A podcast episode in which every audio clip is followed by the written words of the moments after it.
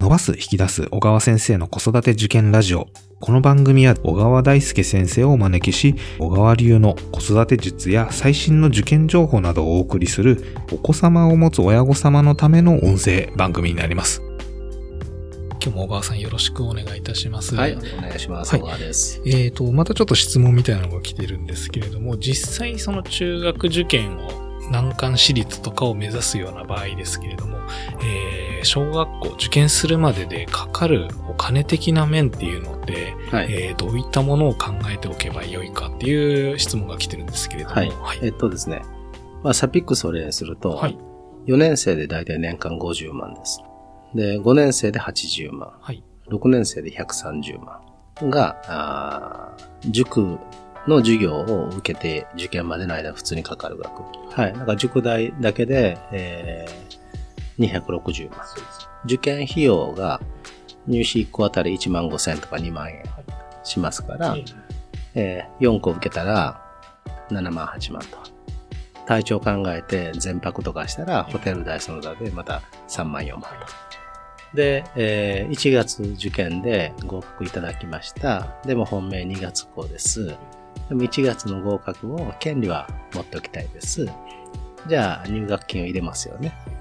20万とか。ああ、入れますね。30番とかねはい。はいまあ学校によって対応違うんですけども、え入れた分の半分ぐらい返してくださる、入学しなかった場合、くださる学校もあれば帰ってこない学校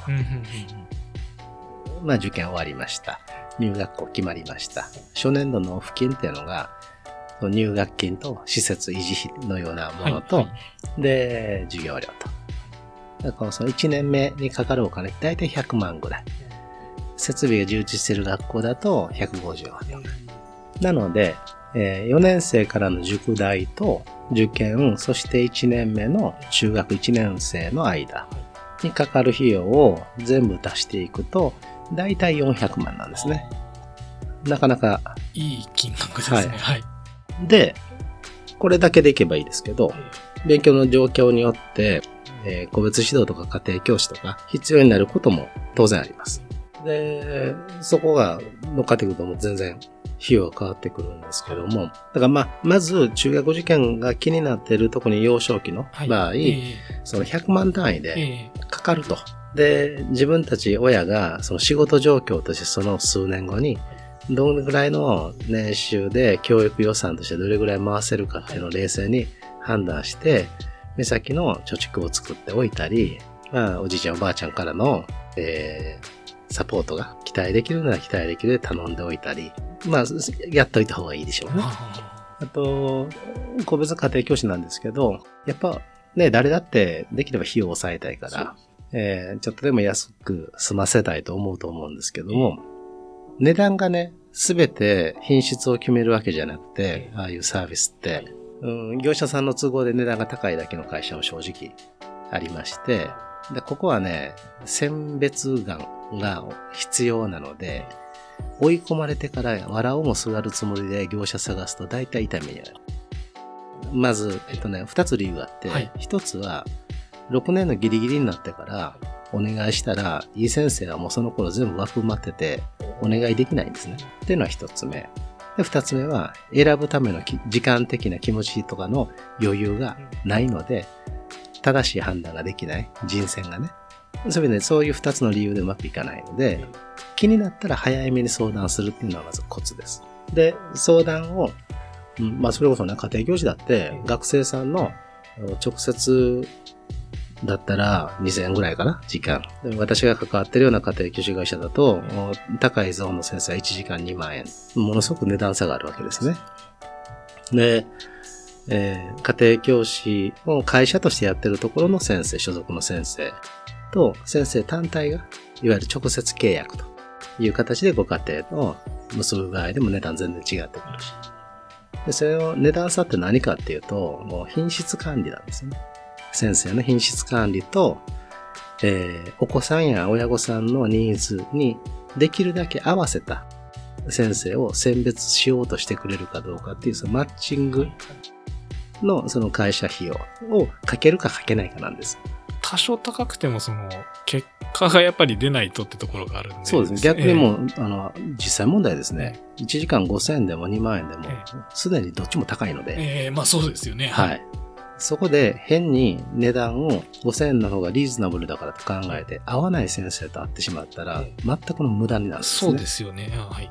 あだから、あの、僕のところやってる2万円の先生がいいですって意味じゃなくて、えどこまでちゃんと、で、どういう理由でこの先生を選ぼうとしてくれるのかっていうのを親御さんはよく見た方がいいと思うんですね。そのコツは、我が子のことをちゃんと分かろうとしてくれてるのえか、ええ親のことをちゃんと聞こうとしてるか。そこで、えー一つは分かれてきます。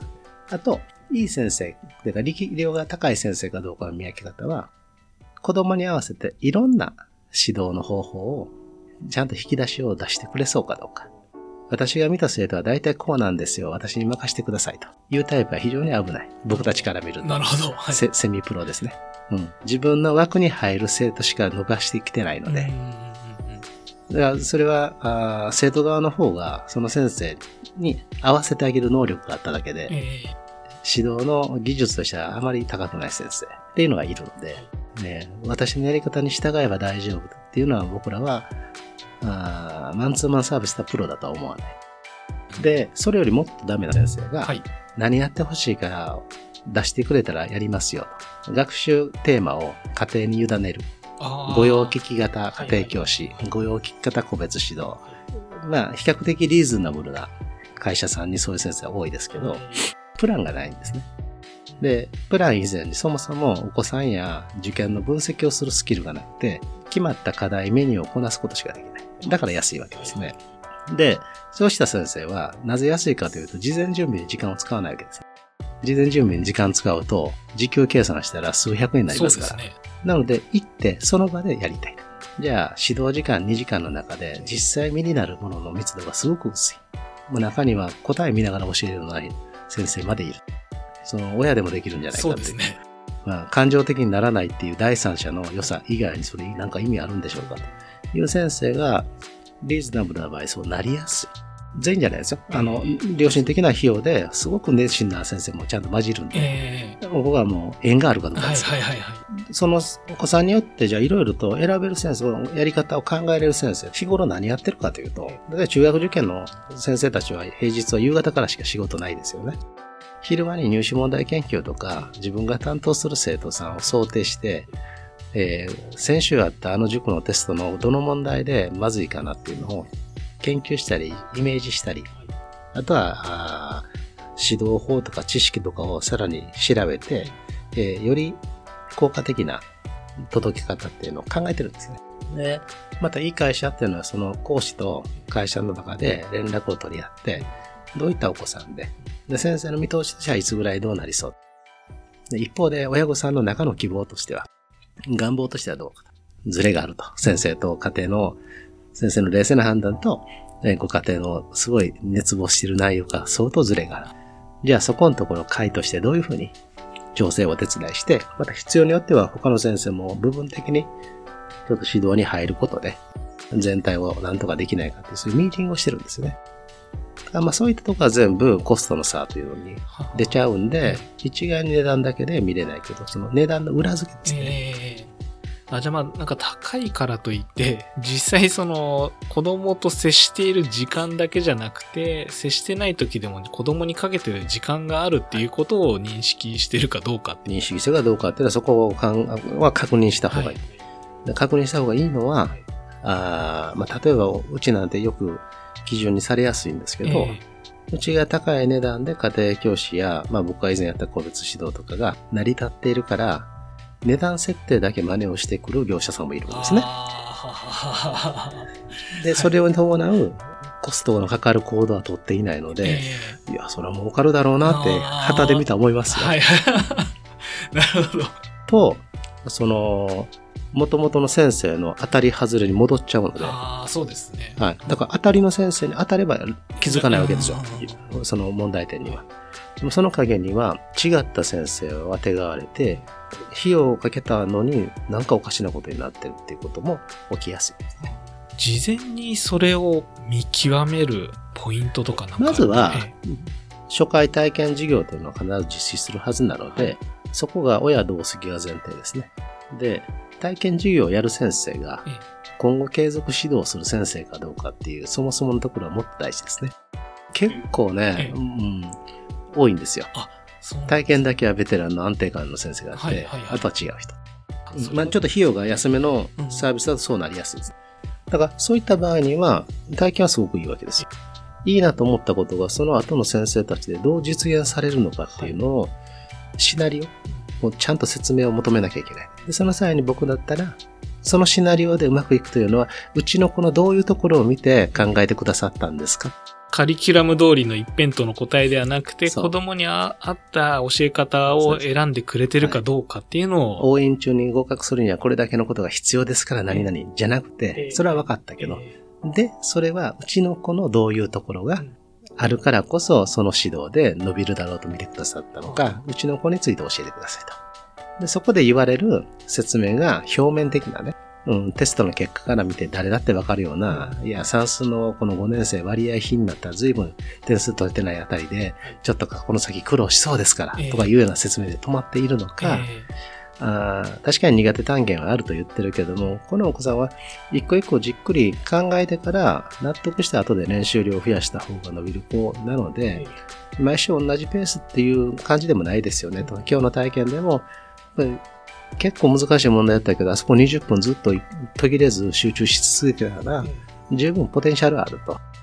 ただ、どこに気持ちを向けるかっていうところが自分でまだコントロールができてないから、それができるタイプの先生、気づいてあげられるタイプの先生が向いてると思って、この A 講師を推薦したいんですよと。見てる業者、あの、品質に誠実に向き合ってる業者さんってはその後者のような、お子さんの説明が絶対出てくるんです。そこは大きな差だと思いますね。結構その、ベテランって言いますか、その家庭教師側の人たちも、えーその体験の授業とかでも、それなりに見抜いてってくる感じなんですね。考えてきますね。ああ。なぜなら、ええ家庭教師を個別指導、あの、1対1のね、その子を伸ばさなきゃいけないので、0、100なんですね。集団塾は100人生徒いて、95人合格したら、ば万歳ですよね。5人はうまくいってないわけですよ。なので、100ゼロの世界のマンツーマンってことは、その子を全力で見るしかない。どうやったらいいかと。そうしたら必然的に自分のやり方をどうはめるかなんて発想では絶対うまくいかないわけですよ。10, 10のうち9うまくいくかもしれないけど、そうじゃない1が出てくる。その時に逃げれないですから。じゃあ、体験でやっていることを子供をしっかりどれぐらい見てくれてるかどうかっていうところが一番の判断の。そうです。で、ただその僕が今言ってるような、うんあ僕の思うプロとしての当たり前水準は、えーまあもうこの10年で1500人以上の先生の面接してますけど、5%いないですね。なるほど。なるほど。この業界で。自分、自称プロ講師で、はいまともにプロだなって僕らが思える人って5%いない。え自分のやり方を押し付けるだけの人が大半ですね。親御さんの思いを汲み取っえて、お子さんのを伸ばすために親御さんのパートナーになろうっていう思いもある人も本当に少ないし、だから世の中の方が思ってる以上に、この受験業界の先生、品質は悪いんです。その中に思いがある、全力でやってる先生が埋もれちゃうのえで、ええもったいない。そうですね。はいで、しかも、まあ、ある意味そういう先生って結構早く埋まっちゃう可能性があるんで、ま口コミでね、えー紹介されたり。だから早く相談しながら、うちの子にはどういう人がいいのかなって考えて選ぶっていうのは、すごくいいでしょうね。で、あとね、会に所属の先生を、えー、先生今度から直接来てよっていう。そしたら、先生がもらってる時給にプラスして払うから、お互いいいでしょう、みたいなことを持ちかけるお家が結構世の中にはあるんですね。はいはいはい。で、それにいいですよとホイホイ乗る先生もいるわけですよなるほ。ど。うんえーまあ、自分のことで考えたらそうしたい気持ちはわかるんですけど、非常に良くないっていうのは、まず、直接、そういう形で直接契約する先生は結構自分最優先の人なので。どこまで誠実に最後を見るかっていうのは、すでに疑わしい。なるほど。性格としての問はい。題として。うんもう自己優先で。二つ目、会に相談できないので、家庭教師で視野狭いんですよ。1年間で担当する生徒さんって10人、20人とかごく少数なので、はいなので、子供さんのいろんなタイプ、親御さんのいろんなタイプを経験しながら、シミュレーションしたりして、で、その中で次に出会う人にできるだけベストに接するっていう、下準備練習が非常にやりにくい業界なんですね。で、いい所属会社であれば、それを先生たちが集まりながら勉強会をしたりと、情報交換会をすることで、直接担当は10人だけど、100人の経験を聞くことで、スキルを上げていける。また、生徒さんのところにご相談行った時に、こういう家庭なんだけどと、チーフの講師とかに相談して、何人かで集まって一緒に考えてもらって、で、その上で、えー指導プランを持ってまた戻るということもできるわけですね。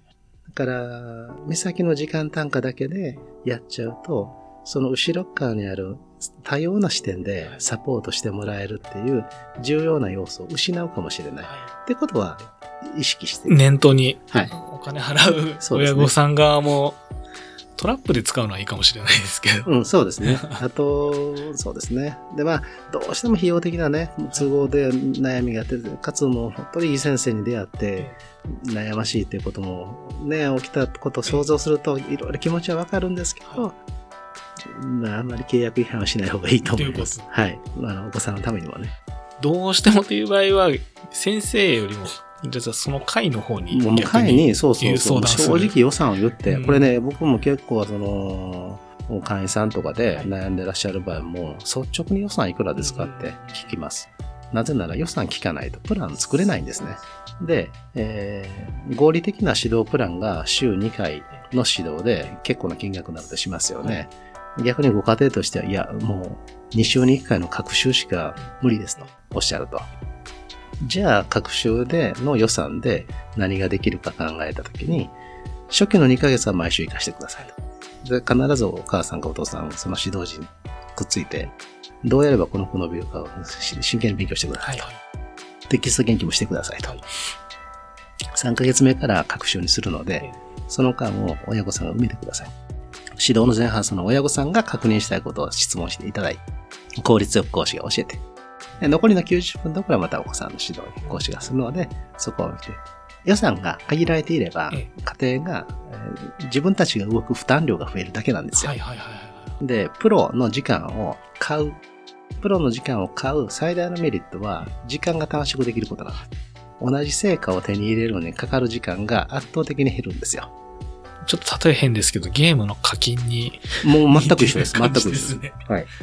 だからそれを良しとするか、か悪しとするか。自分たちで頑張るか、は時間をかけてやるか。だからそれを分かった上で、ええいや、時間かかってでも自分たちの、うん尺度でやります。全然いいと思うんですよ。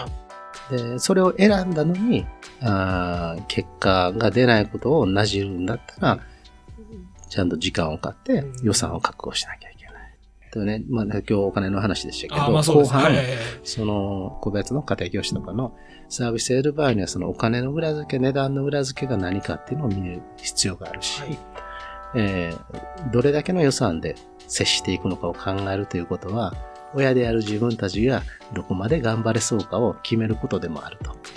そういう視点で付き合っていただければ、まあ無理のないご家庭それぞれの形での受験の全体設計っていうのは見えてくると僕は思いますね。わかりました。じゃあ、今回は、まあ、あの、中学受験にかかるお金の話と、まあ、あと、それでプラスでかかってくる可能性がある家庭教師だったり、個別指導の選び方というところで、まあ、だいぶ赤裸々な話をしえーました。そうですね。えー業界関係者はあまり聞かない方がいいか本当ですね。貴重な、そうですね。怒られるかもしれない。